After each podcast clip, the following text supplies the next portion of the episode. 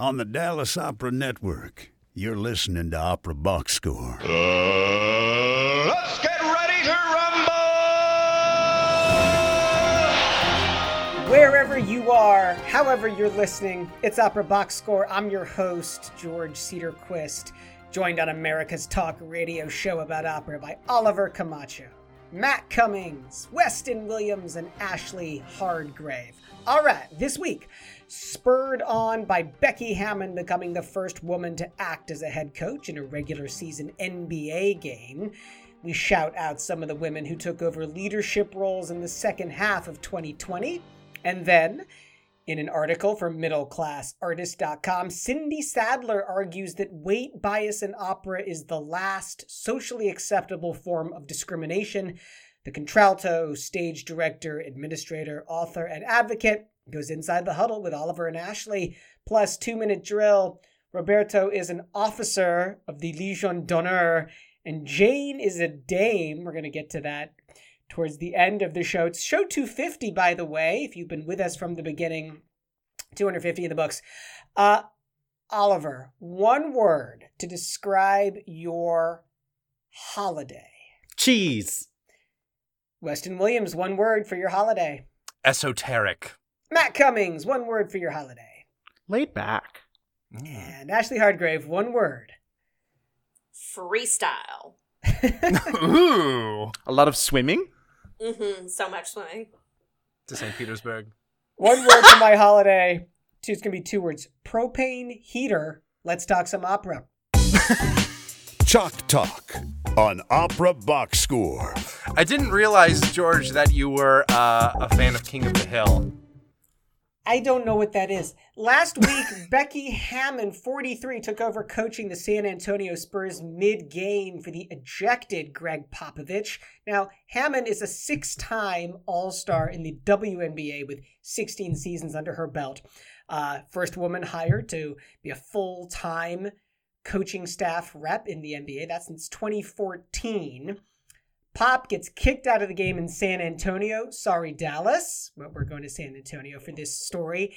And what a spectacular evening it was. She talked a lot about the game afterwards. The real takeaway, what she said was, I just wish we would have won this game.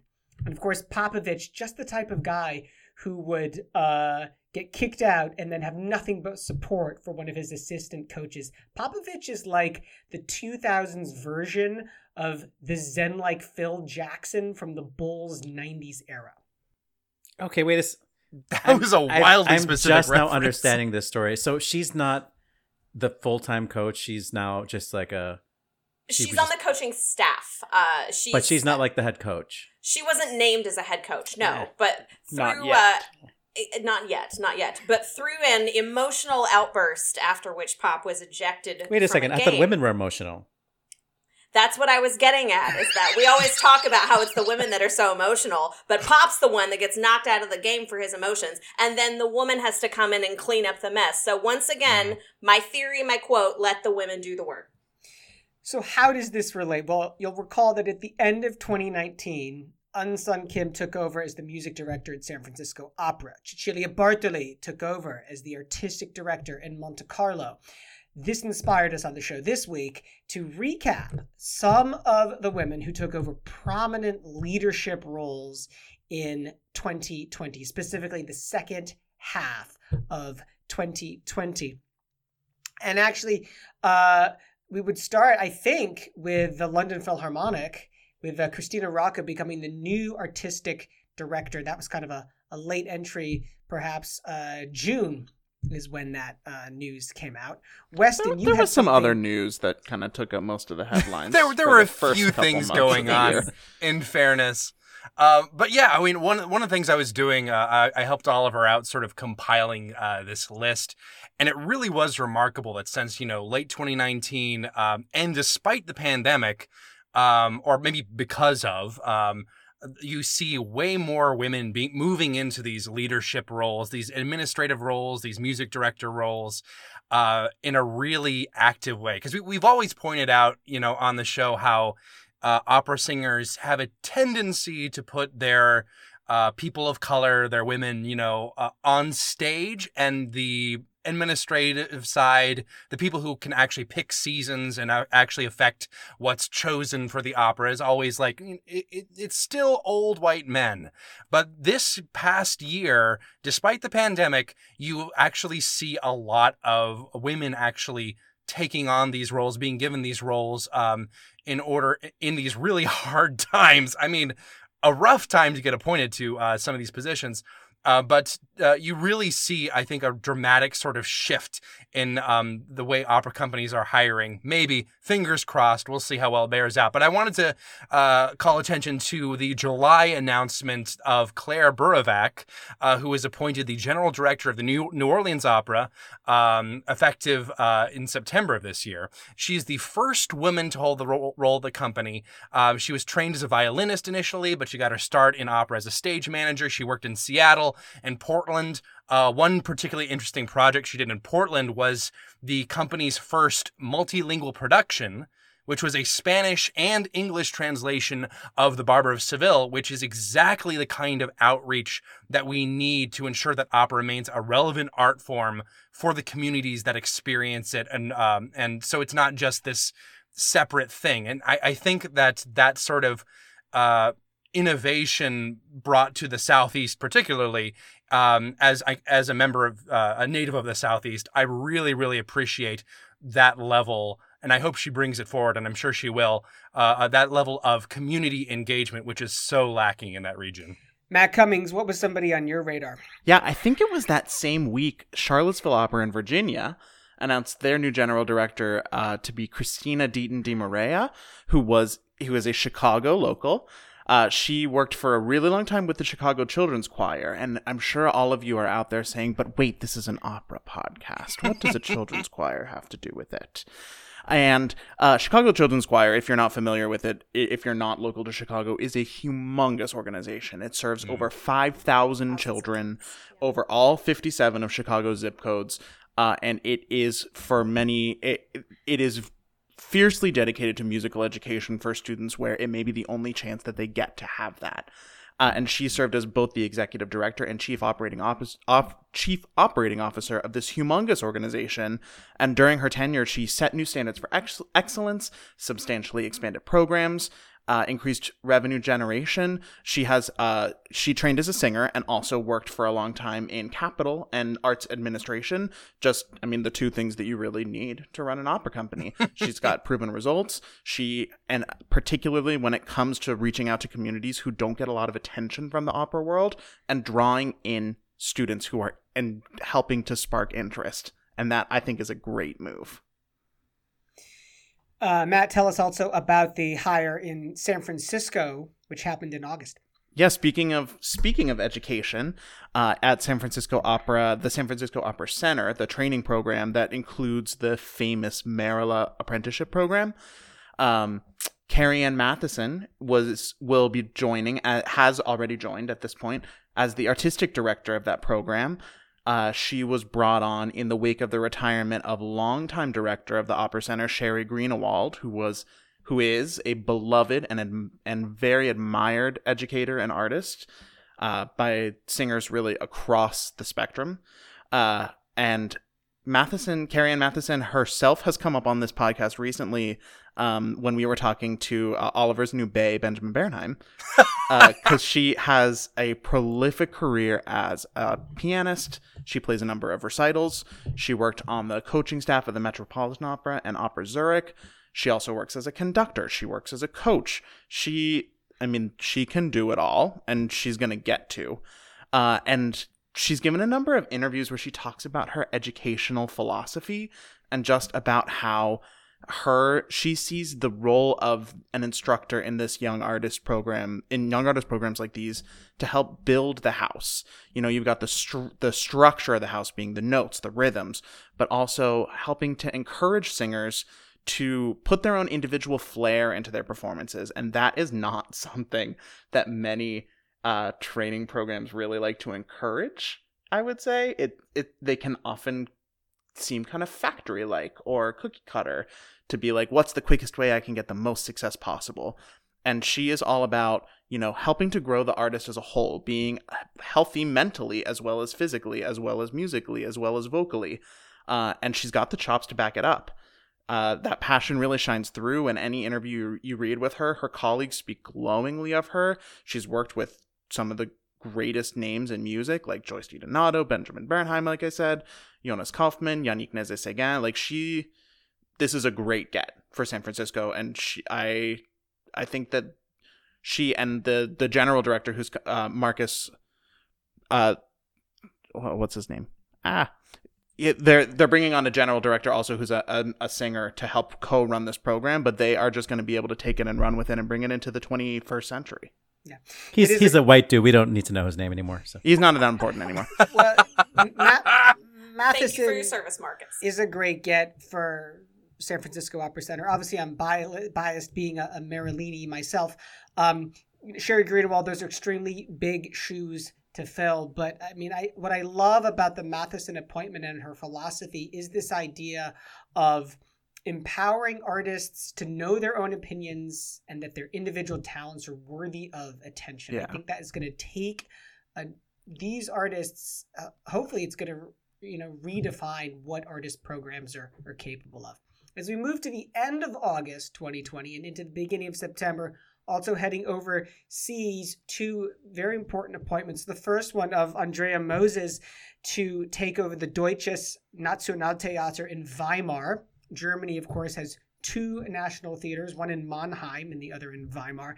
So this is an appointment which is extremely uh, important to ha- it sets the tone for what sort of art Germany as a country and a culture is going to be making in the coming years. Now, I will admit, I saw Moses' production of Der Freischütz a couple years ago. I was not thrilled by it. However, her track record, most recently, uh, a leading director in Stuttgart uh, under the team with Yossi Wieler, and she starts in Weimar in the 21 22 season. Secondly, moving over to Austria, Lotte de Beer, the uh, Dutch uh, woman taking over at the Wiener uh, Volksoper. And that starts in September of 21, uh, succeeding Robert Meyer, who's been there since 2007. So something really being shook up now in uh, Vienna. And you know, I mean, Vienna kind of is the gold standard. If it if it isn't for you, at least it is for me as well. De Beer, noted for work at Opera Front, which produces small scale experimental works.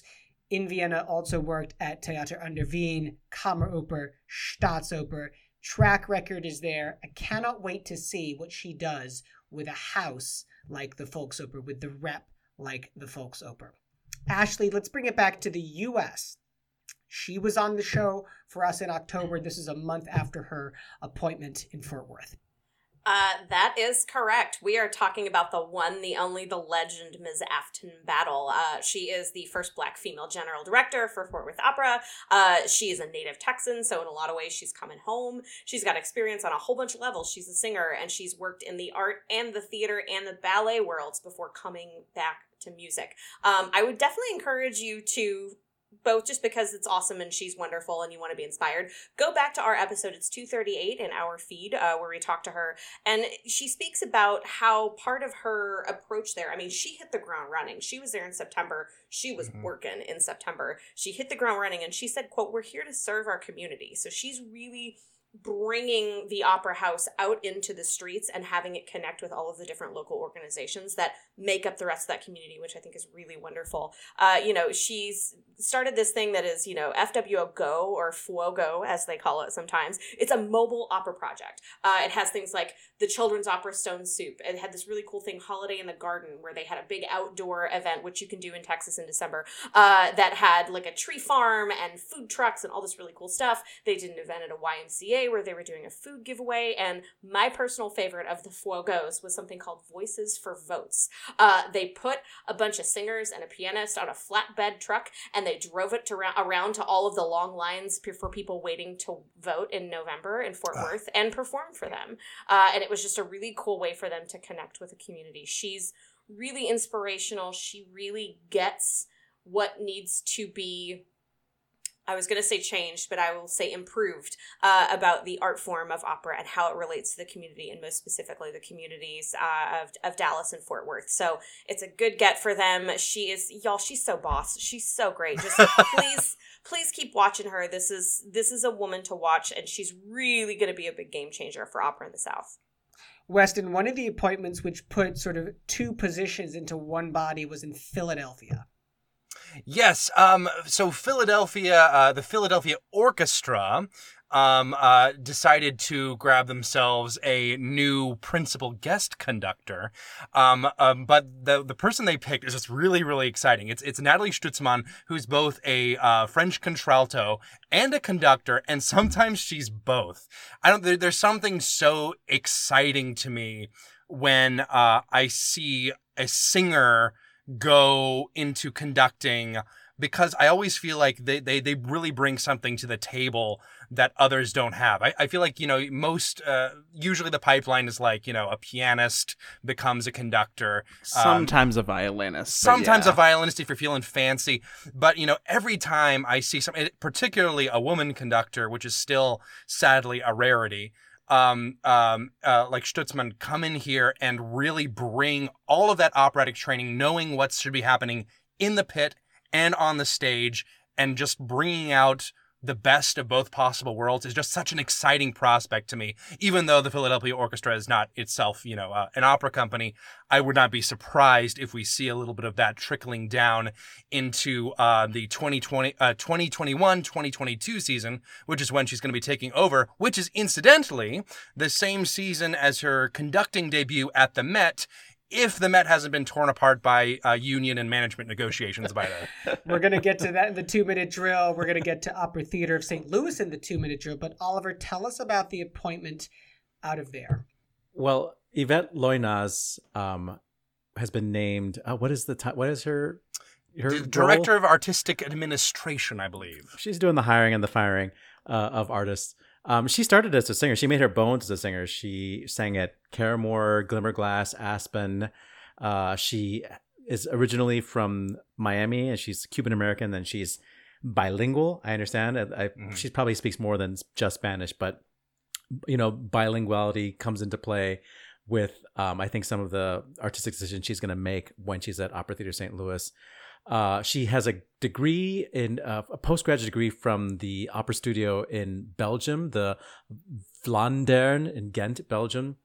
And as she began to transition into administration, she was a fundraiser for the New World Symphony, individual giving. So she's making her bones as a singer.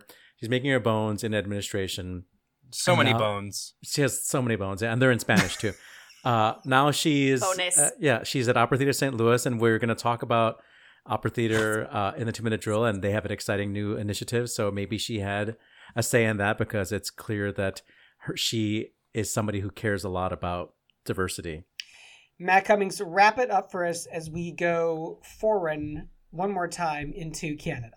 Yeah, both foreign and very non-traditional. With early mu- music Vancouver, uh, who announced that Suzie LeBlanc is their first female artistic and executive director. Uh, she is a Canadian soprano, an early music specialist. I would I, I would even go so far as to say early and new music specialist. Those are you know those are specialties that tend to go together. Uh, and she has a very non-traditional path to becoming a singer in the first place.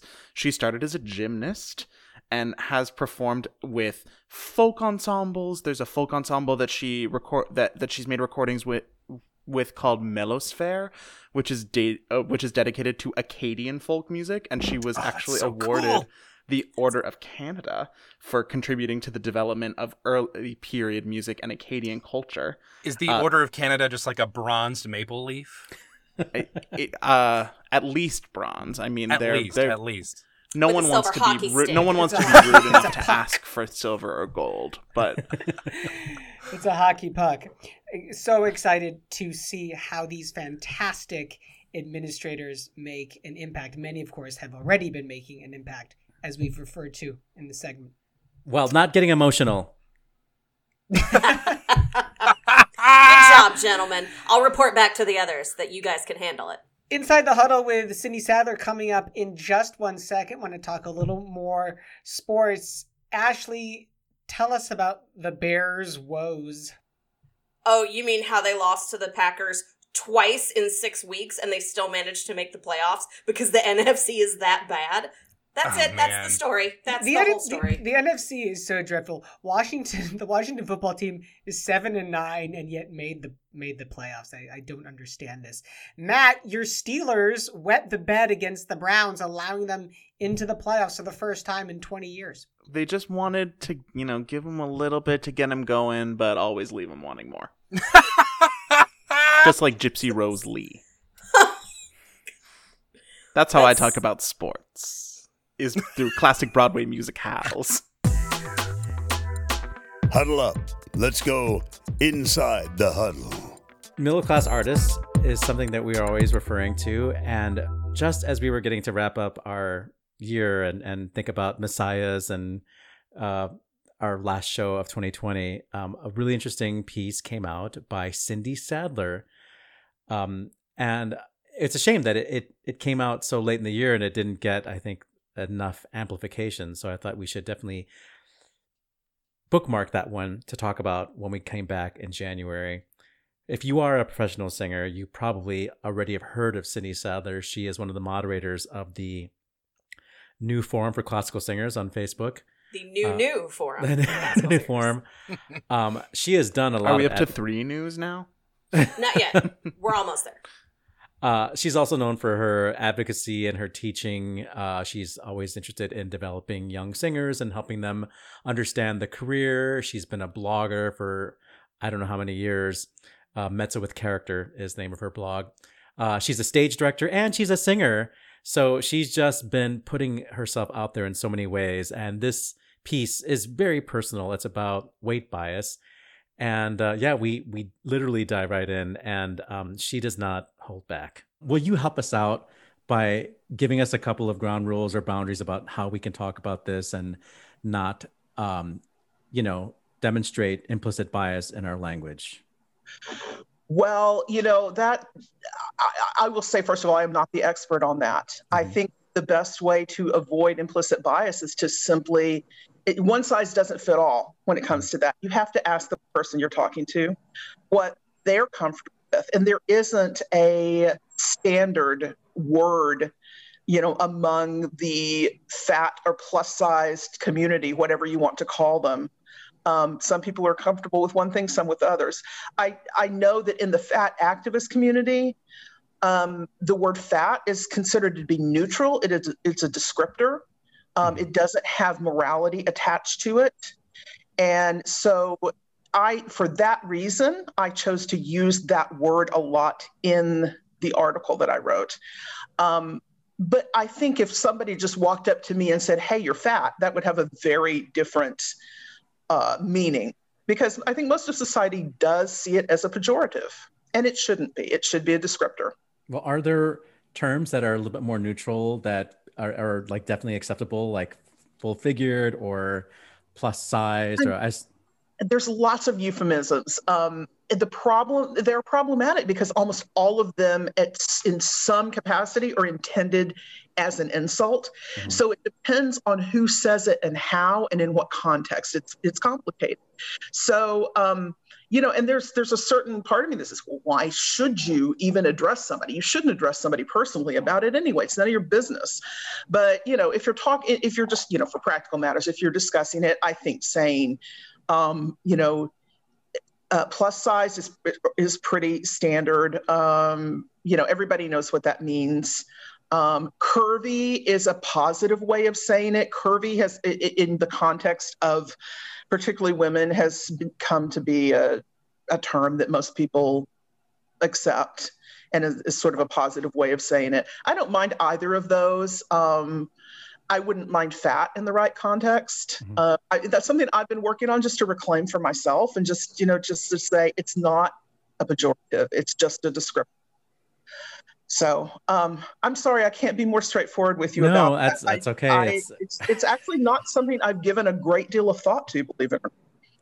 No, I, I think it's it's good. Well, first of all, these are the conversations that need to be had, and and the fact that this isn't all figured out yet kind of as an indicator of where we are and having sort of a larger discussion about this. I've heard people use plus size. I've heard people sort of lean more on terms that are used in the in the the garment and the fabric industry and say extended size, which I'm sure fine. I mean, if that works for you, great.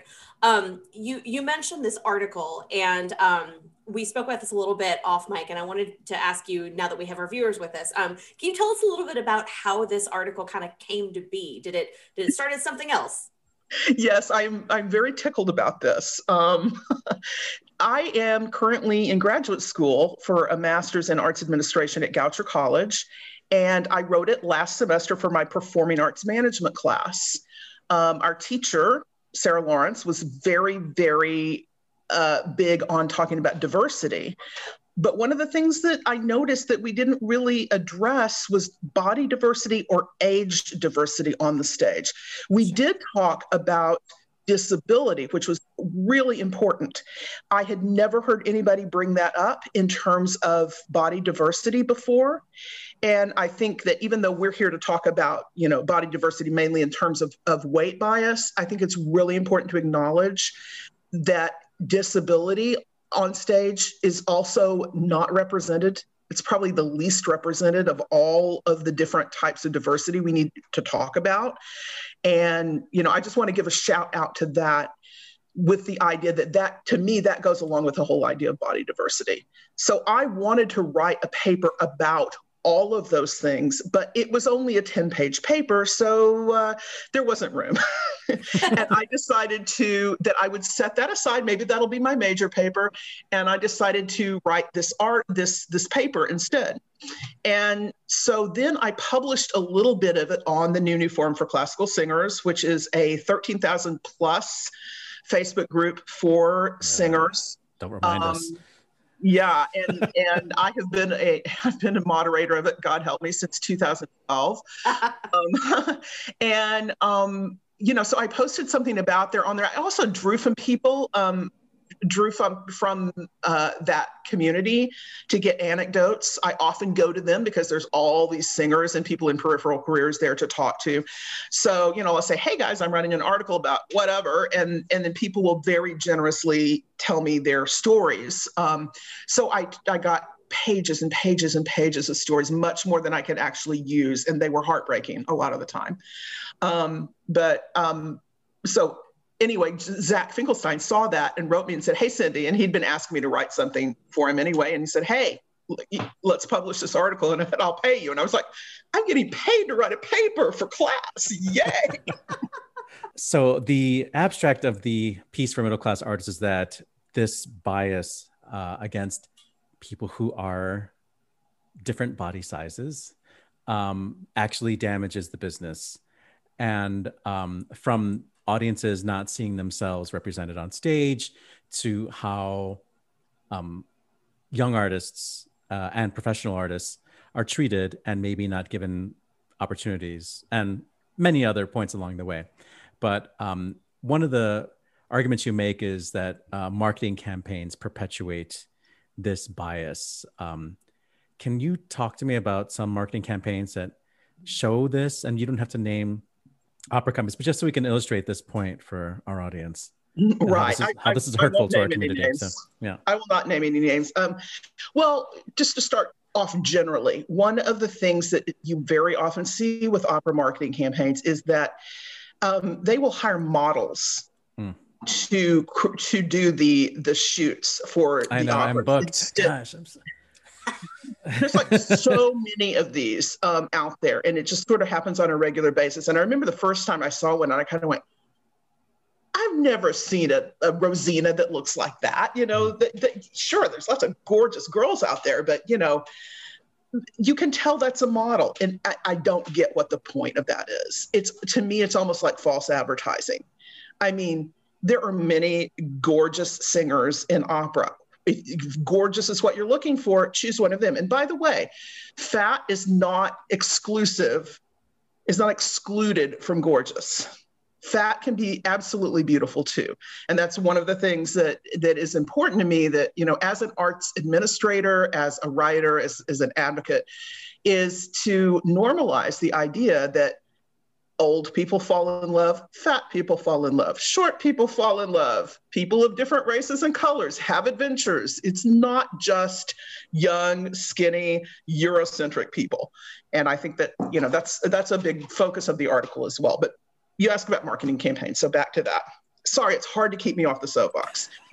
Um, Welcome to my world. Come sit next to me. um, so so the modeling thing is one. Um, another thing that I have been told, I haven't seen this uh, personally, but I've been told through by other singers that they have, and these are not, by the way, singers who were anyway overweight. Um, that that companies would Photoshop their photos. They'd use their photos in the marketing, but they Photoshop them to make them look thinner. Right. I personally had a company, a very beloved company that hired me many times, um, asked me for a picture of one of my signature roles. And instead of taking the most recent one, which was probably had the best production values and had the best um, costume and you know lighting and everything, they took the oldest one, which was like practically an amateur set, because I was the skinniest in that one. And the photo wasn't even a professional photo, but they'd rather have that than show me, you know, in this other, you know, even better production values, even though I, I, I was fatter. And by the way, fat or thin had nothing to do with that character. That character could be played by any body type. So, you know, that's that's just one of the ways and it's you know it's a microaggression because it's saying to the performer, you're not good enough the way you are. We're afraid you won't sell. And we're not going to take the time to make you look as beautiful as we want you to look. We're just going to alter an image or we're going to use somebody else. And that's happened too. I've heard from singers who have who were in the quote unquote A cast whose photos didn't appear in the advertising. They put the skinnier B cast singer in. Mm-hmm. Um, but and then there's those are sort of the generalities, but there's a couple of particularly egregious campaigns. Okay, I'm ready. That come to mind. Buckle your seatbelts. Um, so there was this one, and a bunch of people are going to know exactly which one I'm talking about, even though I'm not going to name names. But there was a campaign where this opera company had a truly beautiful singer. And I feel really bad for her that she got mixed up in this. I don't think any of the backlash was directed at her. But they put a picture of, you know, that, that stereotypical picture of the fat lady in the breastplate and, you know, the fat Brunhilde. And they always give her like bad drag queen makeup. They always make her look ugly. And they nobody ever makes her look like voluptuous Christine Goerke kind of Yeah. you know, gorgeous Brunhilde. But they, you know, they make her look like, you know, somebody in a community theater production, no budget, you know. Um, and and they juxtaposed that and said something along the lines of, you know, if you you think this is opera? No, this is opera. And then they show their beautiful, gorgeous singer. Well, that got a big backlash, um, at least from the singing community, because I remember all the memes that went around with people, you know, showing off themselves and saying, "Hey, this is also opera." Um, so, and and the person who created the campaign fortunately realized the mistake and pulled it, but you know, the damage was done. He that person was not in favor with singers for a long time. Um, and another one was, and this was in the past, and this was a bigger opera company that had a slogan that was something along the lines of, We make opera worth seeing. So, in other words, hey, you're not going to see any of those fatties on our stage, because that's almost always what they mean. Yeah.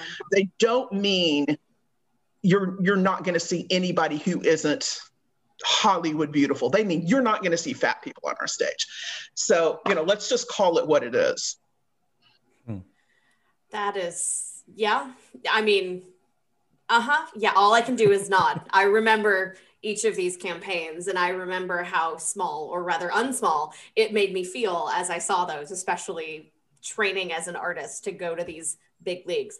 Um, I love what you said a moment ago about. Uh, about fat not being excluded from the notion of gorgeous. Uh, and I want to turn a little bit and, and talk about another thing that can often be excluded uh, from that fat can be excluded from, and that's that's fat and healthy. Uh, there there are plenty of people that are pictures of health but would be considered by someone's standards as, as fat and that often goes into you know weight bias and training and young artist programs and the way that stage directors cast um, I appreciate that uh, you made the point about thin bodies being assumed to be the healthy ones, the better movers, the better actors. Um, I would like to give you the opportunity to talk about people who sort of defy that notion, people who are outstanding performers, but might not be considered conventionally thin and the thin version of healthy.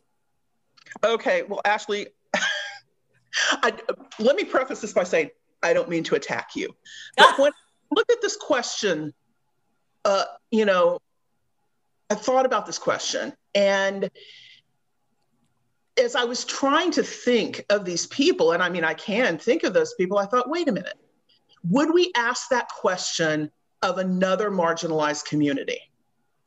And you know, would we say? I'm going to say right now, it's my question. okay, I'm sorry. All right, it's like my I said, question. I, am not, and please don't think I'm attacking anybody. This is just this is just me thinking out loud. Mm-hmm. Okay? No, thank you. There's That's what this is for. There's certainly yeah. no rancor on my part at all.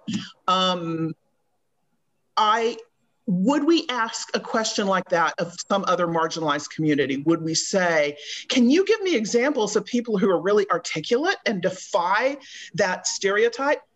No, we wouldn't, because that would be offensive. Yeah. And so, to me, what I'm really happy that you asked this question because it was actually a light bulb moment for me to say, this is the whole thing about otherness. This is this is making those people other. Even though they're fat, they do this, they can move. No, fat people are not any different. They they're not they don't have different abilities than skinny people per se. It's individual.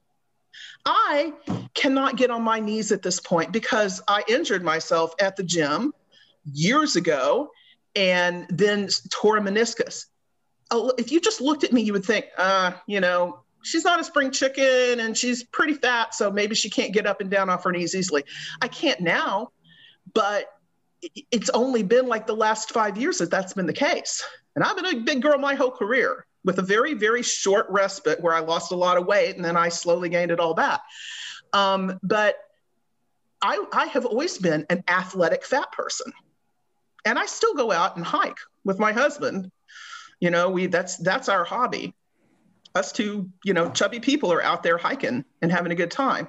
Um, and so I I don't think that that's really, I think that when, when we look at a question like that, we have to say, why are we asking that? Why do we have to prove? Or what are we trying to prove? And to whom are we trying to prove it?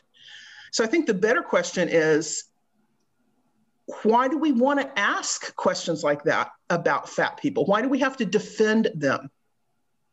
Why do we have to defend them on stage? Why is a director not creative enough to, if they, or let me, let me rephrase that if a director is creative enough to work around Okay, I'll give you an example. Mark Delavan, great, great Verdi baritone. I've worked with him a number of times before he got to be the big deal, and I've worked with him a little bit afterwards. Lovely guy. The last time I saw him, he had just torn a meniscus and was in a lot of pain and was on a set that required him to go up and down stairs. And having had a torn meniscus myself, I can tell you that's that's a lot of pain. And he just bravoed his way through it um, but, you know, I'm sure the director made some accommodations for him. He couldn't kneel with that leg.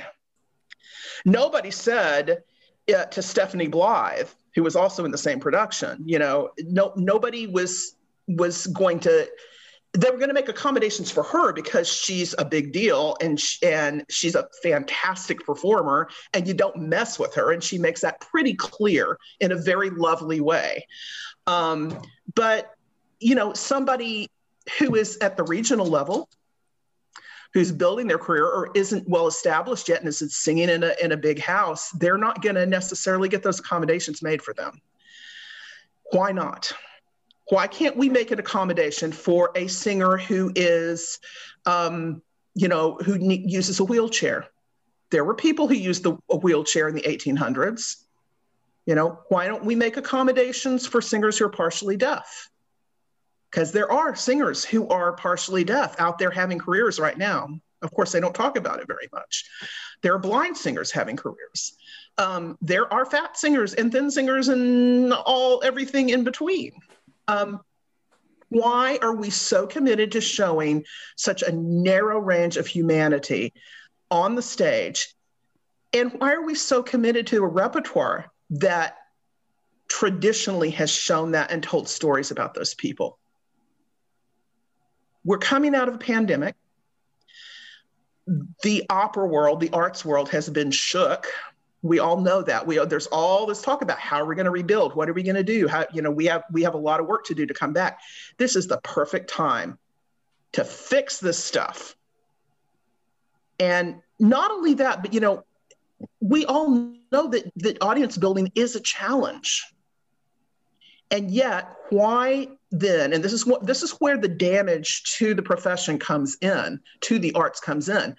We insist on not representing. We fight with our boards and our patrons over representation. And I'm talking about all kinds of representation, not just weight bias, because it's all part of the same piece. Um, we fight with the, these people over it, and yet we still can't get them to give us enough money. And we're shutting out those audiences because they, young audiences, are very smart the the kids that are coming up in the generations after mine and you know a couple of generations after mine they're smart and they have really different values. They don't have anything to lose the way my generation did. You know i st- i was really lucky to be you know one of kind of those last generations that got out and when you could still start a career um, without being in so much debt and now they're all in debt. And now they're all you know they they will never be able to buy a house or um, you know do some of the things that we took for granted. So they don't have anything to lose. And they're the social justice generation. And they're not having it.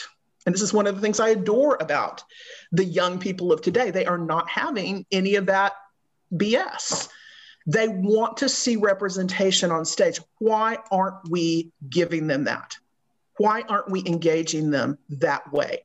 I run a program called Spotlight on Opera. This is our 15th season this year. Um, and I have had students say to me, I don't want to play that role. I mean, she just she's she's a she just gets walked all over. Um, you know, I, I'm not interested in playing roles like that. I'm not interested in in my character being sexually harassed on stage. Um, and and you know, my answer to that is if we're doing traditional repertoire, we have to find a way to do that that illustrates the message we want to illustrate. Um, that's that's a very big thing for me. It has been in my own career as well. Um, but you know, they're just they don't want it anymore. So we have to find ways to bring them in and and give them the representation that they want and deserve. And it's healthier, not just for the performing arts, not just for opera, but for society. Agreed. So maybe the question should have been um, Can you tell us who's mediocre out there? Let's you just. get me blackballed? Who are the singers out there that don't deserve to be on stage, regardless of what category we might put them into? No, no, no. I'm just kidding. Um, all right. So we are almost running out of time, but I have one more question for you. Is there something that you would prefer we would have asked you? Huh. Um, well, you know, one thing that we didn't address that I'd really like to get in there before we before we leave is the effect of weight bias and, and body diversity bias on young singers. And it is it's a heavy burden, not only psychologically, um, but also in terms of their vocal technique. I spoke to many singers who said that they had been forced into singing repertoire that was inappropriate for them, which is damaging um, Ashley, you you, ha- you had that experience. I was I was stunned to see how many people had that. But you know, it's vocal malpractice. These kids are spending thousands of dollars. They're going into debt for their music degrees, which I think, I think is a terrible idea, by the way. Um, but it's easy for me to say that because I didn't have to do it. Um, but you know, and then they come out and they're not their technique is not usable and in fact it is so unusable that they have to spend years to fix it and it's just unconscionable that teachers would do this. And i understand why they do because they're trying to give the student their best shot at having a career. But how messed up is that? You know just because you're five two and a tenor with a leading man voice or you're bald and a tenor, you know, and, and, and people don't want to cast you as a leading man because you're short. Yep. That's another example of how, you know, uh, how, how body diversity works against or the lack of the lack of normalization of body diversity works against people. So, I mean, obviously I have a whole lot to say about that. I, c- I could talk your ears off for a lot more time. Um, but, you know, I would just like to leave people with the idea that, you know, to think about it. The arts are meant to be for everyone. They're also meant to be controversial and thought provoking and a force for change in society. And historically, they have been. And for a long time in the arts, we've been saying diversity, diversity, diversity. Every arts organization in the world, you know, has some sort of Black Lives Matter statement on their website. But who's putting their money where their mouth is? And and I think that we need to be as arts administrators, as singers, as as artists, um, as art lovers, we need to be demanding this of ourselves of the companies that we patronize. Um, we need to be educating those who need a little education. And we need to be making this a reality. We need to put that representation on the stage. And I personally believe that that is what opera in the 21st century looks like. Well, Cindy Sadler, people can read the article at middleclassartist.com. We've been talking about that website forever now, so they know where to find it. And they can also learn more about you at cindysadler.com. Yes, and I, I, if I may just plug, I have Please. a lot of articles there on topics uh, that are germane to the arts. Um, not shy about giving my opinions, surprisingly enough. Clearly, We love it. Our kind of people. so Gotta yeah, wi- I, gotta wipe the I egg write off my face of after stuff- this. I, I write a lot for young artists and like how tos and try to demystify the, the business for people. So I invite them to. It's free. It's all on there on my on my blog on my website. So check it out. Well, thank you for coming on to Opera Box Score. Yes. Thanks for inviting me. This was so much fun.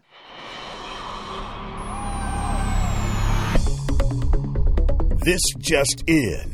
The two minute drill. All right, listen up. Here's everything you need to know about what happened in Operaland this week. The Met Orchestra Musicians Union have responded to the Metropolitan Opera's decision to use non union musicians for its New Year's Eve gala. In the statement, Union President Adam Krauthamer says, Let's be clear. Hiring non Met musicians under the banner of the Metropolitan Opera and outsourcing the orchestra's work is an attack on the Met as an artistic institution and an insult to the very artists who work there. New York City Opera's Musicians Union has settled with the beleaguered company's management. NYCO committee chair Mark Schumann said, quote, This is an excellent example of what can be achieved when we act together as a union. In other NYCO news, City Opera has released Un Zoom in Maschera. The promotion serves as a fundraiser for NYCO and features a star-studded lineup of singers, including Elizabeth Futral, Latonia Moore, Patricia Racette, Samuel Ramey, Paulo Szot, Carol Vaness, Rolando Villazon, Frederica von Stade, and Martina Arroyo. Splendidissimo! Opera Theater of St. Louis is launching a fellowship program to recruit and train arts administrators of color. Of the three named fellows, two are black and one is Latina. Chandler Johnson will work in, a, in artistic administration, Quentin Beverly in fundraising, and Leanne Alvarado in general administration. Katharina Wagner, Intendantin of the Bayreuther Festspiele, has said that she was pleased with the intention of the German federal government to review the festival's administration practices. Structural issues? In my Wagner festival? It's more likely than you think. 9. The Sydney Opera House has resumed performances, reopening with The Merry Widow. Audiences are obliged to wear masks, and capacity is capped at 75%. Artistic director Lyndon Terracini said, Walking back into the theater was a very emotional time for everyone. I think throughout the year, other opera houses will be opening very soon, and people will be coming back to the theater with a sense of hope. Uh, she must mean opera houses just in Australia. It was a big month in the land of fancy honorifics. In the UK, conductor Jane Glover has been made a dame in the 2021 New Year's Honours for services to music, alongside the Birmingham Opera Company's founder and director Graham Vick, who has been knighted. Tenor Roberto Alagna became an officier of Légion d'honneur in France. Countertenor and conductor Daniel Taylor has been named an Officer of the Order of Canada. And in America, Oliver has been named Opera Podcast Royalty. Exit stage right, the author and scholar Florence Badol Bertrand died in Saint Etienne on December 26th. In addition to being one of France's top musicologists, Ms. Badol Bertrand was one of the founder and artistic director of the musical festival in Vivarais-Lignon. A star of La Scala, Liceo, Wiener Staatsoper, and the Deutsche Oper Berlin, Italian tenor Angelo Mori has died at the age of 86. Mori was trained by Marcello del Monaco, the brother of Mario del Monaco, and he made his debut in Rigoletto as the Duke in 1961. Sándor Solyom Nagy has died at the age of 79. The Hungarian baritone was esteemed especially as an interpreter of Wagner and was associated with the Bayreuth Festival from 1981 to 2002 for a total of 238 performances. Romanian mezzo-soprano Maria Maxim Nicoara has died at the age of 52 after suffering a fall in May 2020. Nicoara was a member of the Romanian National Opera in Iași, where she performed supporting roles in many operas. And on this day, January 4th, in 1710, it was the birth of Italian composer Giovanni Battista Pergolesi. In 1720, it was the birth of German composer Johann Friedrich Agricola, author of Introduction to the Art of Singing. 1822, happy birthday to Italian tenor Alfredo Tedeschi in Sicily. 1889, it was the first performance of Wagner's Das Rheingold in New York City at the Met. In 1893, it was the birth of French baritone André Baugé in Toulouse. In 1909, it was the birth of American mezzo-soprano Anna Kaskas. In 1931, American bass baritone Edward Pierson was born in Chicago. In 1937, it was the birth of American soprano Grace Bumbry in St. Louis. 1938 held the first performance of Jussi Björling in America, New York City, and in 1954 it was the birth of German tenor Peter Seiffert in Dusseldorf. And that's your two minute drill.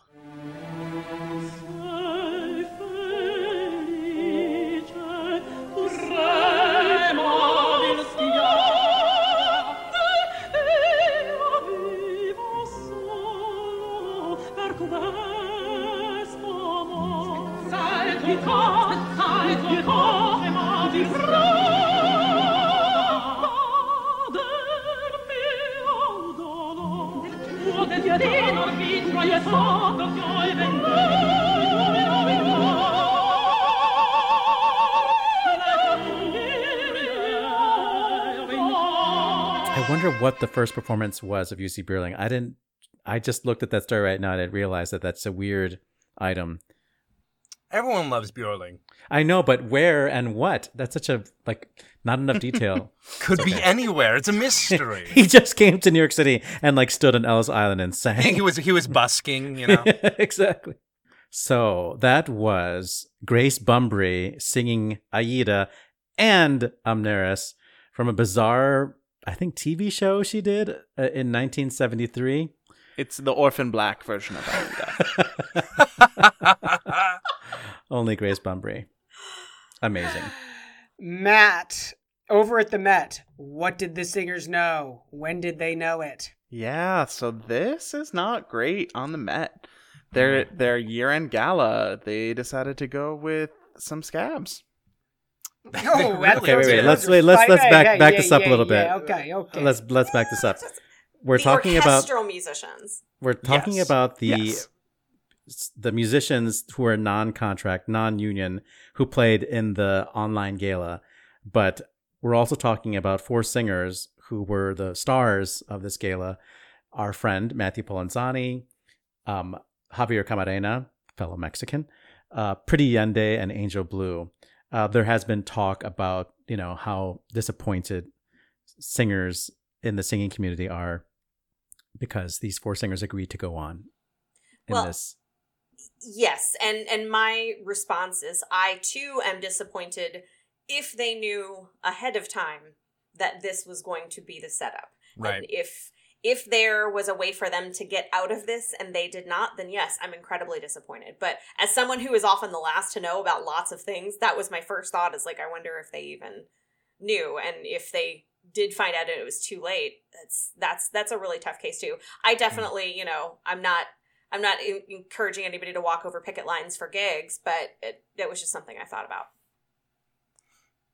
But that's a serious act of hardball for the Met in these in these 100%. orchestral or, in It these really is. I mean, it. Uh, I mean, I, I know like my social media feed was just like full of vitriol. You know, it, it like people. I mean, the Met I, I feel like has been mishandling the pandemic since day one, and this just feel felt like just a a step like way over the line. You know, I mean, they really crossed the line four or five months ago, but like it, it's so far over. It it just uh it, really is, especially in times like this where we need the support of of unions and um, fellow musicians to uh, make sure that people are literally surviving and being able to pay rent in New York City.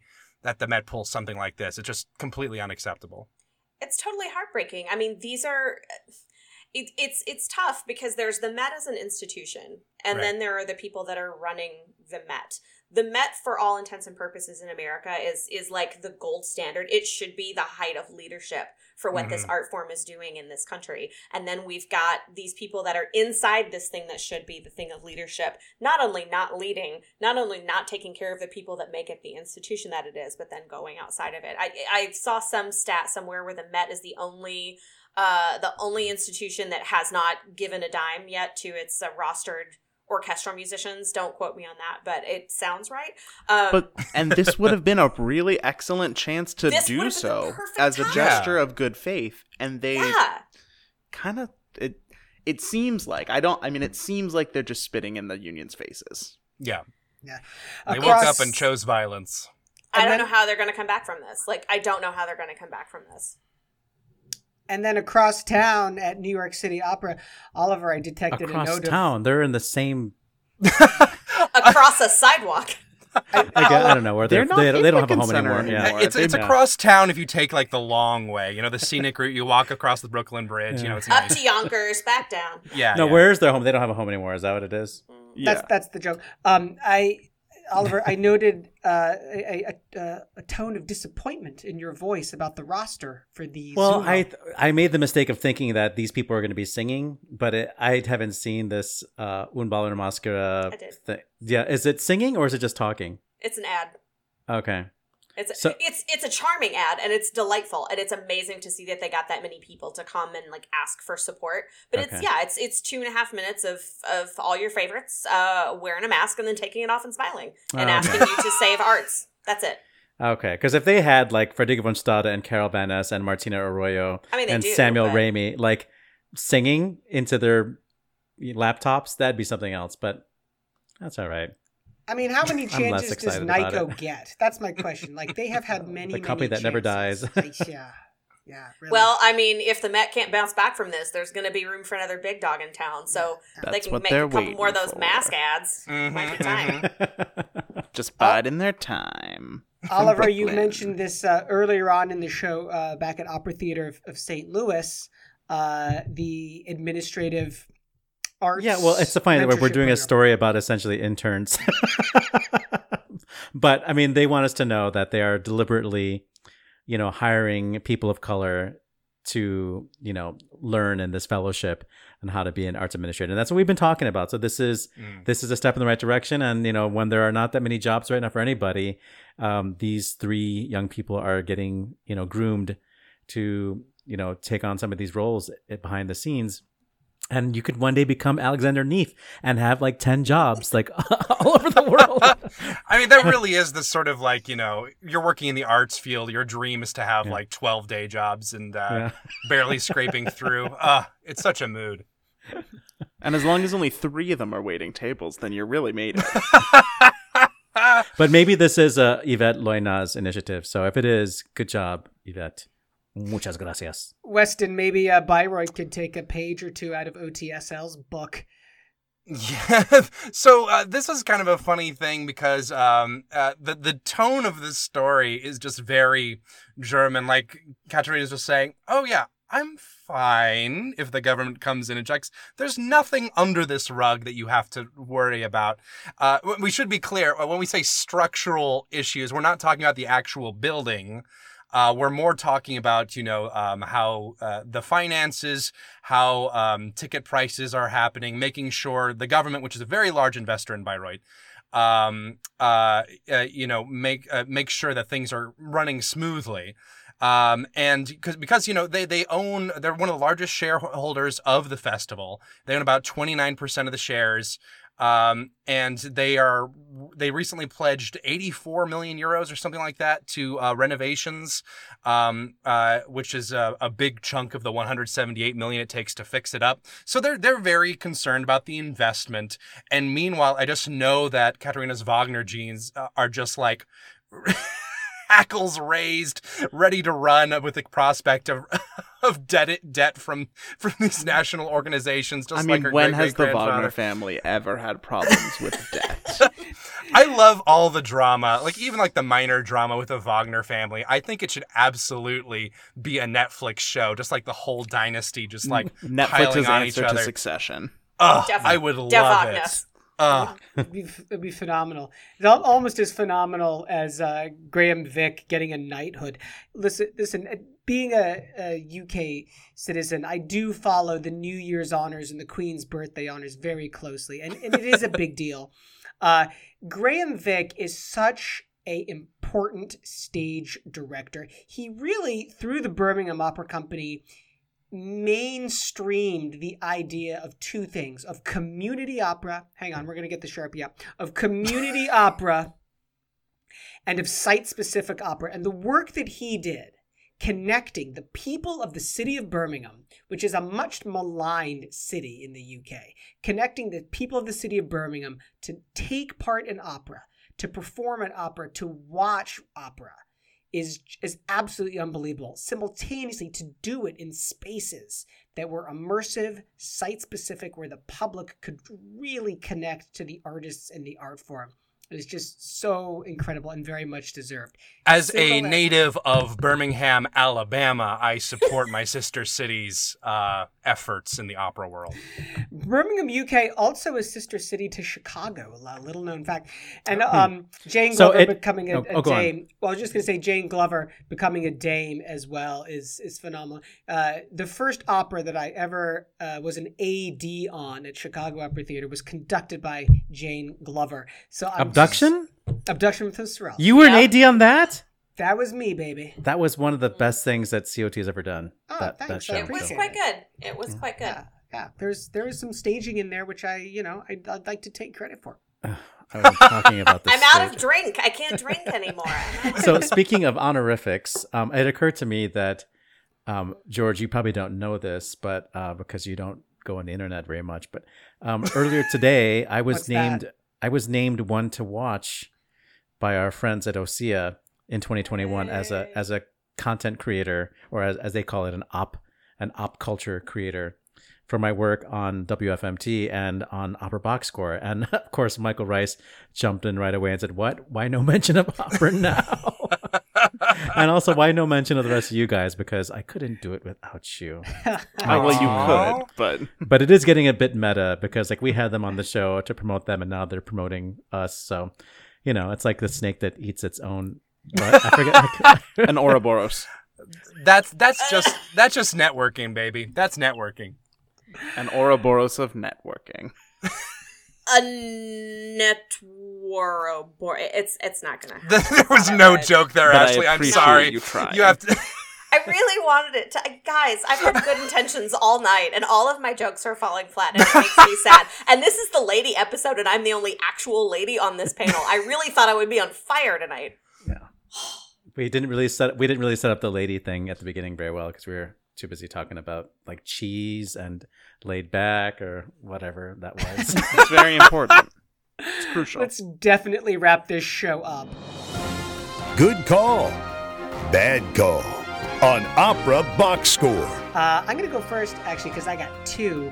Ooh. Listening to the Festival of Nine Lessons and Carols from King's College, Cambridge is a family tradition in our household. This year it was a little different.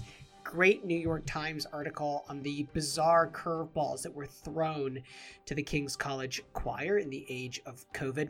The repertoire was fantastic, beautifully executed, and it's available through the BBC through the end of January. Oliver Camacho, you got a good call or a bad call? friend of the show, Zachary James, who always seems to be in our good calls. Uh, he his film uh, with pianist Charity Wicks of the song cycle by Persis Parshall Vehar and poet George Clawater, called "The Unity of Men and Love." Has been named as an official entrant in the Chicago Indie Film Awards. Congratulations, Zach and your team. Matt Cummings. Uh, for the next month, operavision.eu has a very cool, very visually striking production of uh, Semele from the Komische Oper Berlin that was directed by Barrie Kosky. It's from 2018. Uh, and I just the little teaser video is pretty freaking cool. So check the whole thing out. It's available until February 3rd. Um, but who knows with with time zones how that's going to go. So just try to get on there before that. Weston Williams, as usual, the silent giant. Ashley Hardgrave. Well, in keeping with the uh, ladies in leadership terrain that we have for this episode, uh, this is actually for me and Matt, but I went ahead and took over this time.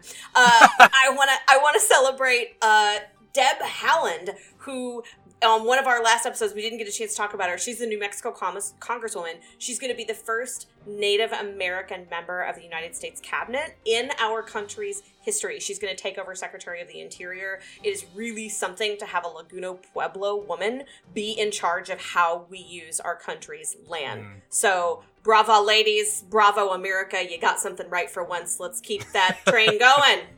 Finally, we've talked about it on the show before. Uh, a film called Messiah Complex, uh, created through the uh, Against the Grain company uh, with the Toronto Symphony Orchestra. It is a version of selections from Messiah that's available streaming online now through January 31st. That was supposed to wrap up, I believe, this week. There is still time to check out one of the most moving and beautifully shot takes on Handel's Messiah. That's it for this week's edition of America's Talk radio show about opera. Our announcer is Norm Woodel at normwoodel.com, N O R M W O O D E L.com. On Facebook, search for Opera Box Score. Be sure to share and comment on our posts on Twitter and Instagram. We're at Opera Box Score. A podcast version of our show is available on SoundCloud and Apple Podcasts, and links to this episode's content at operaboxscore.com. The views and opinions expressed on Opera Box Score are solely those of the show's creative team. Any rebroadcast, reproduction, or other use of the accounts of this show without the express written consent of Opera Box Score would be totally cool. Our creative consultant's Oliver Camacho.